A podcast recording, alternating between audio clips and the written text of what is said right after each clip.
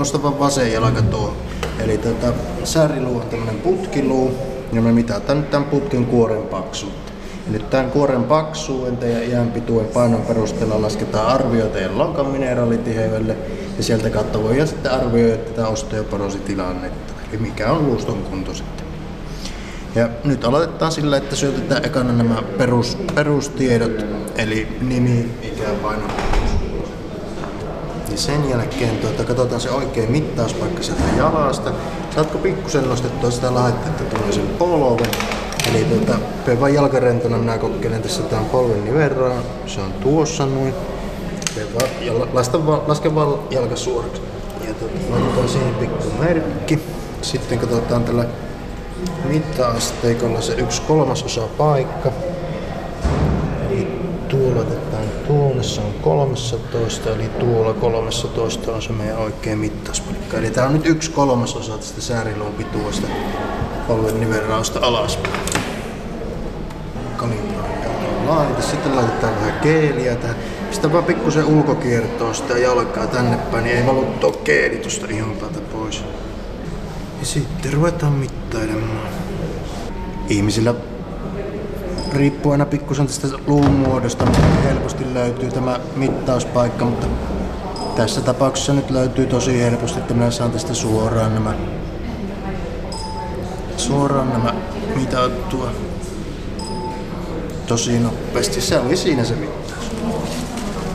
Noin, ja sitten mä valmiita katsomaan vähän tuloksia. Eli nyt tuossa kuoriluun paksuus oli 3,1 milliä, sitten iänpituuden painon perusteella laskettu tämä tiheysindeksi. Ja tämä on se meidän arvio sinne lonkan mineraalitiheydelle. Ja nyt teidän tulos on tuolla ihan tuo musta täplä tuolla vihreällä, eli ihan kirkkaasti ollaan tällä niin sanotusti tervettä alueella. Niin, hyvä. Kiitokset. Mitä sanot Ossi Riekkinen, kuinka tyypillinen tilanne tässä juuri kuultiin? Joo, tämä, tämä on aika tyypillinen protokolla, koska ihminen tulee tutkimukseen, mistä ei välttämättä etukäteen tiedä hirveän paljon, jolloin tuota, on hyvä selittää, että mistä on kysymys ja mitä, tämä, mitä nämä tulokset tarkoittaa ja mahdollisesti sitten, jos hän menee lääkärillä käymään, että lääkärikin ymmärtää, että mistä, mistä on kysymys, koska on uudesta mittauksesta kysymys. Tuolla Kuopion tieteen päivillä teidän pisteellenne oli jatkuva jono. Sinne oli tosiaan metrien metrien mittainen jono koko ajan. Eli kovin suosittua se tuntuu olevan. Voiko tästä vetää sen johtopäätöksen, että ihmiset ovat kiinnostuneita luustonsa terveydestä? No kyllä, tästä varmaan semmoisen johtopäätöksen voi tehdä, että osa jouduttiin laittamaan pois, koska ei yksinkertaisesti aika riittänyt tehdä näitä mittauksia. Se, että luuston kunto tai osteoporosi on ollut aika paljon mediassakin esille ja, ja, ja julkinen terveydenhuolto ei välttämättä oikein pysty sitä, sitä tuota, tarjoamaan tämmöistä mittausta, koska ei, ei voida tehdä mittauksia, mitä asiakas haluaa, että ne on lähettävä aina niistä, niistä lähtökohdista, mihin on sitten tarve. Ja siinä totta kai yksityinen terveydenhuolto tarjoaa sitten omia, omia palveluitaan, mutta tuota, kyllä tällä selvästi kysyntää on siinä kun seurasi näitä tutkimuksessa käyneitä naisia pääosin, ikääntyneitä naisia, niin siinä tutkimuksessa meni muutama minuutti. Housu ylös, sääri paljaaksi, tehdään tutkimus, sinä kerrot mitä tapahtuu, tulos tulee heti ja seuraava asiakas. Onko se todella näin nopeaa toimintaa? No kyllä se totta kai, jos on rutinoitunut tekijä, niin silloin onnistuu. Että eihän, eihän tämä totta kai semmoinen semmoinen mittaus on, että, että, että puoli minuuttia huoneessa ja takaisin, että koska suurin osahan tämmöisen mittauksen ajasta kuluu ei niinkään siihen mittaamiseen, vaan se ihmisen kanssa kommunikointiin ja, ja niin kuin normaali potilastyöskentely, että se mittaus on vain osa sitä koko aikaa, että yleensä mitä meidän asiakasklinikoita on, niin keskimääräinen aika on semmoinen 10 minuuttia, kun ihminen tulee sisälle ja lähtee pois. No mutta voisiko ajatella, että tällä menetelmällä voitaisiin ihan rutiinisti vaikkapa seulonnan tapaan tutkia luun terveyttä? Kyllä, ehdottomasti, että nythän kansan, kansalliset suositukset ei oikein suosita tämmöistä yleistä väestöntason seulontaa. Eli väestön tason seulonta, vaikka sitä voitaisiin suunnata vaikka iän mukaan yli 50-vuotiaat, niin yleensä halutaan, että siellä on joku riskitekijä, että ihmistä lähdetään tutkimaan. Ja tämmöisessä tapauksessa tämä on niin kuin erinomainen vaihtoehto, koska ei, ei niin kuin nyky, nykymalli ei ole toimiva – koska jos ihmisellä on joku riskitekijä, niin se on aina hyvin harva ja valittu, joka oikeasti terveyskeskuksesta lähetetään keskussairaalaan tutkittavaksi. Että ei se vaikka tämmöiset yleiset suositukset on olemassa, niin ei niitä käytännössä voi oikein noudattaa. Ainut on sitten niin kuin murtumapotilaat, eli potilaat, jotka on saanut luun murtuma, niin näitä, näitä monesti lähdetään tutkimaan. Mutta siinäkin on sitten hyvin, hyvin suuria eroja, että voi olla, että joudutaan ottamaan useampi murtuma ennen kuin lähdetään ihmistä tutkimaan. Niin, toi osteoporosi on siitä kurja sairaus, että se ei millään tavalla oireille. Et, et voi tietää, missä kunnossa se luusto on ennen ensimmäistä tai toista tai kolmattakaan murtumaa. Sitten vasta voi tehdä tiettyjä johtopäätöksiä. Kyllä. Ja totta kai nyt mediassa on ollut vähän kriittistä näkemystä, että onko luun tiheyden mittaaminen täysin turha ja onko joku osteoporosi-lääkitys täysin turha, mutta tässä mennään vähän niin kuin hyvin pien, pienistä, pieniä niin kuin yksi, yksi, yksilöryhmiä lähdetään keskustelemaan, että onko tietyt hyvin iänty, ikääntyvät yli 80-vuotiaat ja joku lonkkamurtuma potilasryhmä, auttaako lääkitys lonkkamurtuma ehkäisyyn hyvin iäkkäillä ihmisillä, mutta minun mielestä tätä pitäisi niin nähdä paljon suuremmassa mittakaavassa, että kyllähän tämän hetken käypähoitosuositus lähtee siitä, että pitäisi ihminen, osteoporosipotilas pitäisi havaita jo ennen ensimmäistä luumurtumaa. Että kyllä se on, jos sulla on osteoporoottinen luumurtuma, niin se on kaikista suurin riskitekijä uudelle osteoporoottiselle murtumalle. Me puhumme siis osteoporosista ja murtumariskistä, mutta ne eivät ole yksi ja sama asia. Pitäisikö tämä ero nyt tehdä tässä heti selväksi? Joo, tämä on hyvä, hyvä pointti, koska osteoporosi on, on sairaus, luukatosairaus. Eli siinä on luun, luun tiheys ja luun rakenne muuttunut siten, että se on alttiimpi murtumille. Mutta murtuman riski taas kattaa, kattaa kaiken. Eli murtuman riskiin, jos ihminen on vaikka huono, huono tasapaino, hänellä on suuri kaatumatodennäköisyys, jolloin myös hänen murtuman riskinsä on suurempi. Mutta silloin tämmöisen ihmisen niin sanottu hoito on jotakin fysioterapiaa tai liikuntaa. Mutta jos ihmisellä on oikeasti siinä luustossa e, muutoksia, niin silloin, silloin tämmöiselle potilaalle luultavasti lääkehoito – ja totta kai liikunta on joka tapauksessa aina, aina positiivista, mutta tämmöisissä tapauksissa ehkä lääkehoito on se paras, paras vaihtoehto. Että murtumariski on hyvin suuri käsite, mikä käsittää varmaan sata erilaista riskitekijää. Ja osteoporosi on näistä yksi, yksi riskitekijä sitten. Että. Ja aiemmin kun tätä murtumariskiä on selvitetty, niin taudin määritystä on tehty röntgenkuvauksella. Se on aikamoisia riskejä sisältävä menetelmä? Se on vähän kaksipiippunen juttu. Eli tota, se röntgenmittaus, millä luun tiheyttä mitataan, niin se totta kai tekee sä, sädeannoksen, mutta se sädeannos on hyvin pieni.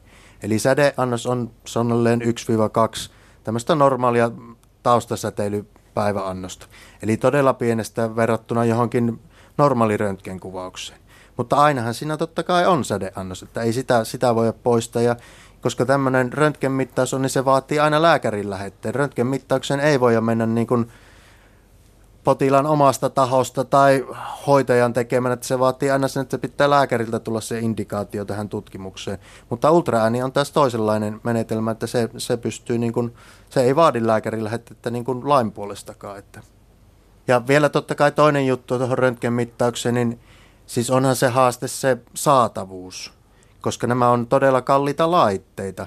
Ja se, että ihminen, ja niitä ei ole terveyskeskuksissa, vaan niitä on keskussairaaloissa, ja itse asiassa ei ole edes kaikissa keskussairaaloissakaan. Jolloin silloin tämä ongelma ei välttämättä ole se sädeannos, vaan se, että miten tämä ihminen saa sen mittauksen, saa pääsee tähän tutkimukseen. Se on niin se suurin, suurin haaste. Ja ultraääni on tosiaan juuri se juttu, josta puhumme nyt.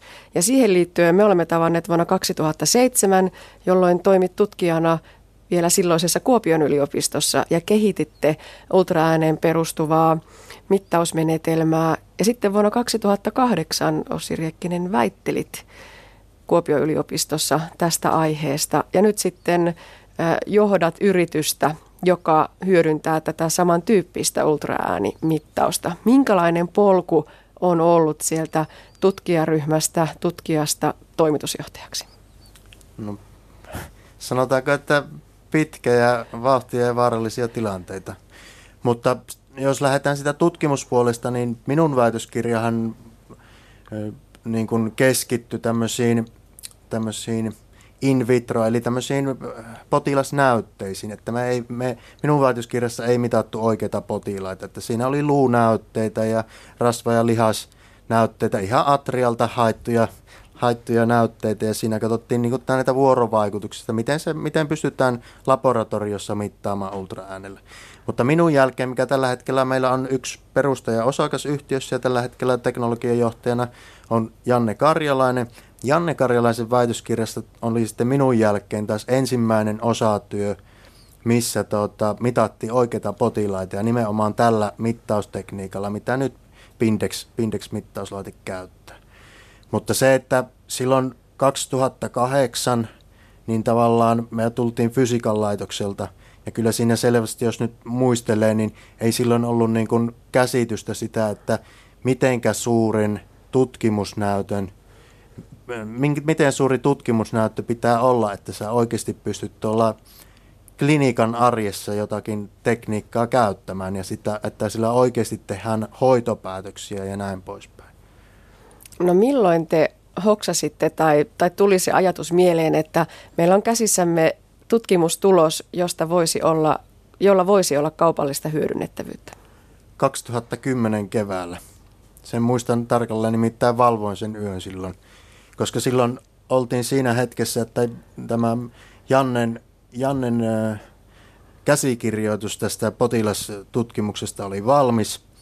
Ja silloin meidän piti tehdä päätös, että jätetäänkö patenttihakemus koska jos me lähdetään julkistamaan sitä tätä tutkimustulosta, niin me emme pysty enää tekemään patenttihakemusta. Emme voi patentoida näitä tekniikkaa. Ja silloin oli niin kuin se hetki, että nyt on laitettava tämä tutkimuksen julkaistaminen vähäksi aikaa hyllylle ja tehtävä patenttihakemus. Se oli niin kuin se, ja sillä tiellä ollaan nyt tällä hetkellä. Ja itse asiassa tänä, silloin 2010, kun tämä, tämä tapahtui, niin nyt viime kesänä heinäkuussa, heinäkuussa 2015 saatiin patentti Kiinaan ensimmäisenä. Mm. Että se oli tämmöinen viiden vuoden projekti. Mutta se yön valvominen ja päätös kannatti, koska tosiaan nyt yritys on pystyssä ja toimii jo. jo tuota, ää, mitä mieltä yliopistolla oltiin tai ollaan siitä, että tutkimuksessa, tutkimusryhmässä syntynyt tuote tai innovaatio tai keksintö lähdetään viemään kaupalliseen käyttöön? No en, en ole tota, tältä näkökulmalta, näkökulmasta jututtanut yliopistoihmisiä, mutta uskoakseni siitä nyt ollaan erittäin mielissään, koska tota, kyllähän Suomessa tehdään paljon korkealuokkaista tutkimusta ja uskoakseni kompastuskivi on siinä, että sieltä luultavasti voidaan tehdä patenttihakemuksiakin – mutta se, että kuka niitä lähtee viemään eteenpäin, se on se suurin kynnys, että lähteekö tutkijat kaupallistamaan sitä perustamaan yrityksiä vai lähdetäänkö ne patentit sitten lisenssoimaan ulospäin, että joku muu yritys lähtisi niitä viemään eteenpäin, mutta monesti ne on niin alkuvaiheessa, että ulkopuolinen yritys ei lähde välttämättä sitä riskiä kantamaan, eikä välttämättä ole sitten täydellistä ymmärrystäkään siihen, mitä ollaan tekemässä. Että et, et, kyllä mä näkisin, että meillä on sille ihan, ihan kann, kannatusta yliopistomaailman puolelta. No miten valmis se tuote oli silloin, kun, kun elettiin niitä aikoja, että pitää päättää patentin hakemisesta ja yrityksen perustamisesta, vai onko se nyt kehittynyt tässä sitten vielä siitä? On, on. Ei, ei silloin ollut meillä, kun sanotaanko prototyyppi, prototyyppilaite, että ei semmoista voi niinku kaupallistaa missään nimessä. Että, että ei meillä ollut, silloin oli 30 potilasta mitattu et se oli se, niin se tutkimusnäyttö, mihinkä piti luottaa, että tässä on niin ideaa. Että nyt meillä on semmoinen 1700 naista tutkittu, että se näyttö on pikkusen erilainen. Että kyllä mä uskon, että siellä yliopiston professoritkin vähän miettii, että onkohan nuo hulluja vai mitä nämä kaverit on, että näyttö on 30 potilaalta ja ollaan yritystä perustamassa, mutta niin kuin riskejä on pakko ottaa teillä oli vahva usko siihen ja, ja sekin kannatti, näin kai voi sanoa. No millainen Bone Index-yhtiö on tänä päivänä? Mitä te teette? No meillä on tällä hetkellä käytännössä viisi henkeä töissä. Ja nyt suurin, suurin päämäärä on saada myynti aggressiivisesti nousemaan. Eli meillä on nyt tämän vuoden tavoitteena aloittaa myynti Espanjassa ja Italiassa ja nyt tehostaa myös tätä Suomen, Suomen toimintaa. Ja totta kai yhtenä isona tekijänä on, että nyt heinäkuussa jätettiin USAhan myyntilupahakemus. Ja jos kaikki menee putkeen, niin voi olla, että meillä vuodenvaihteessa USAssa myyntilupa, mikä on sitten tässä meidän alalla, jos puhutaan lääkintälaitemarkkinasta, niin tosi iso asia, koska USA on 50 prosenttia koko maailman markkinasta. Eli te ette myy diagnoosia, ettekä mitään muutakaan, vaan te myytte laitetta. No itse asiassa meillä on, me myyvään laitetta ja ohjelmistolisenssiä. Se on se, se meidän, meidän paketti. No miltä näyttää? Onko, onko tarvetta, onko tilausta? No meillä on suuri haaste, sanotaanko, jos ajatellaan Suomen markkinata, niin on resurssit, että millä, millä resursseilla tehdään myyntityötä. Et meillä on siinä tarkoitus tämän vuoden puolella aloittaa tämmöinen isompi hanke ja toivottavasti se nähdään mediassakin vähän, vähän isommassa roolissa, mutta en kerro siitä vielä, vielä enempää. Mutta tuota, jos ajatellaan tuota, esimerkiksi Italian, Italian markkinaa, niin meillä on nyt alkamassa tämmöinen koulutusohjelma, jos näin, näin voidaan sanoa, niin Italian neljässä suuressa kaupungissa lokakuun, marraskuun aikana – ja tuota, kyllä siellä on iso, iso kiinnostus asiaan. Koska tämä ongelma, mikä meillä on, niin on täysin sama ympäri maailma. Eli erittäin alidiagnosoitu sairaus ja ei, ei pienillä klinikoilla ole minkäänlaisia mahdollisuuksia tutkia näitä ihmisiä. Mm. Tämä on niin kuin länsimaissa, sitten jos lähdetään ajattelemaan vaikka Kiinan markkinaa. Kiina on siinä mielessä meille mielenkiintoinen, koska meillä on nyt tämä patentti saatu Kiinaan, mutta meillä on myös hyödyllisyysmalli Kiinaan, meillä on Pindex tavaramerkki Kiinassa – Kiinan ongelma on se, että näitä isoja röntgenlaitteita ei ole kuin suurimmissa kaupungeissa. Eli suhteessa väkilukuun niin se on aivan, aivan lasten kengissä. Eli tota, siellä on niin koko diagnostiikka ei ole käytännössä oikein olemassa. Ja se on niin kuin meidän, meidän mahdollisuus siinä. Koska tota, ei, ei se pieni, pieni, tai Kiinassa nyt ei varmaan voi puhua pienistä paikoista, mutta tota, tämmöisiin pienempiin kaupunkeihin ja klinikoihin, niin tämä on niin kuin erittäin, erittäin hyvä, hyvä tuote sinne. Tutkija ajaa monesti ja toivottavasti haluaa parantaa maailmaa ja tehdä asioita uudella tavalla. Ajaako tämä halu ja into myös yrittäjää eteenpäin? Kyllä, siis me ollaan semmoisella liiketoiminta-alueella, että itse asiassa kaikki lähtee potilaasta. Potilas on aina, aina se keskipiste. Että sillä, koska se kaikki, koko tavallaan jos ajatellaan liiketoiminnan kannalta, niin se, se kassavirta tai ketju lähtee aina potilaasta. Eli potilaalla on joku tarve tai, tai joku, joku tämmöinen kliininen tarve on olemassa ja sen jälkeen potilasta se ketju siirtyy seuraavaksi hoitajan tai lääkäriin ja siitä se lähtee sitten, tuleeko siinä sitten jakelija ja jakelijan jälkeen varmaan bone index vai mikä se ketju tulee olemaankaan, mutta aina siinä keskipisteessä on potilas, koska siihen pyritään, eli tässähän meidän ajatus itse asiassa on elämän par, elämänlaadun parantaminen. Se elämänlaadun parantaminen lähtee siitä, että me pyritään ehkäisemään luumurtumia, ja luumurtumia pystytään ehkäisemään sille, että me löydetään oikeat potilaat, jotka oikeasti hyötyy lääkityksestä. Se on se, se, on se ketju. No ihan loppuun vielä Ossi Riekkinen, mitä sanoisit tuolla yliopistomaailmassa pakertaville tutkijoille, jotka hakevat apurahoja ja kilpailevat niistä ja se maailma on aika raadollinen ja kova. Ö, onko se yrittäjämaailma yhtään helpompi? No tota, en oikein, mulla ei hirveätä kokemusta ole sitä tutkimusapurahojen hakemisesta, mutta tota, sanotaanko, vähän, vähän täytyy olla semmoinen hullu ja tota, sanotaanko tämä aika asennelaji että itse on vähän semmoinen niin persoonana, että mihinkä lähdetään, niin lähdetään silloin täysillä. Että itsellä on urheilu, urheilijatausta ja silloinkin tahto aina niihin, niihin kun lähdettiin, niin lähdettiin sitten täysillä mukaan. Että tämä vaatii semmoista heittäytymistä. Koska ei, jos lähdetään varman päälle pelaamaan, niin siitä ei tule yleensä yhtään mitään.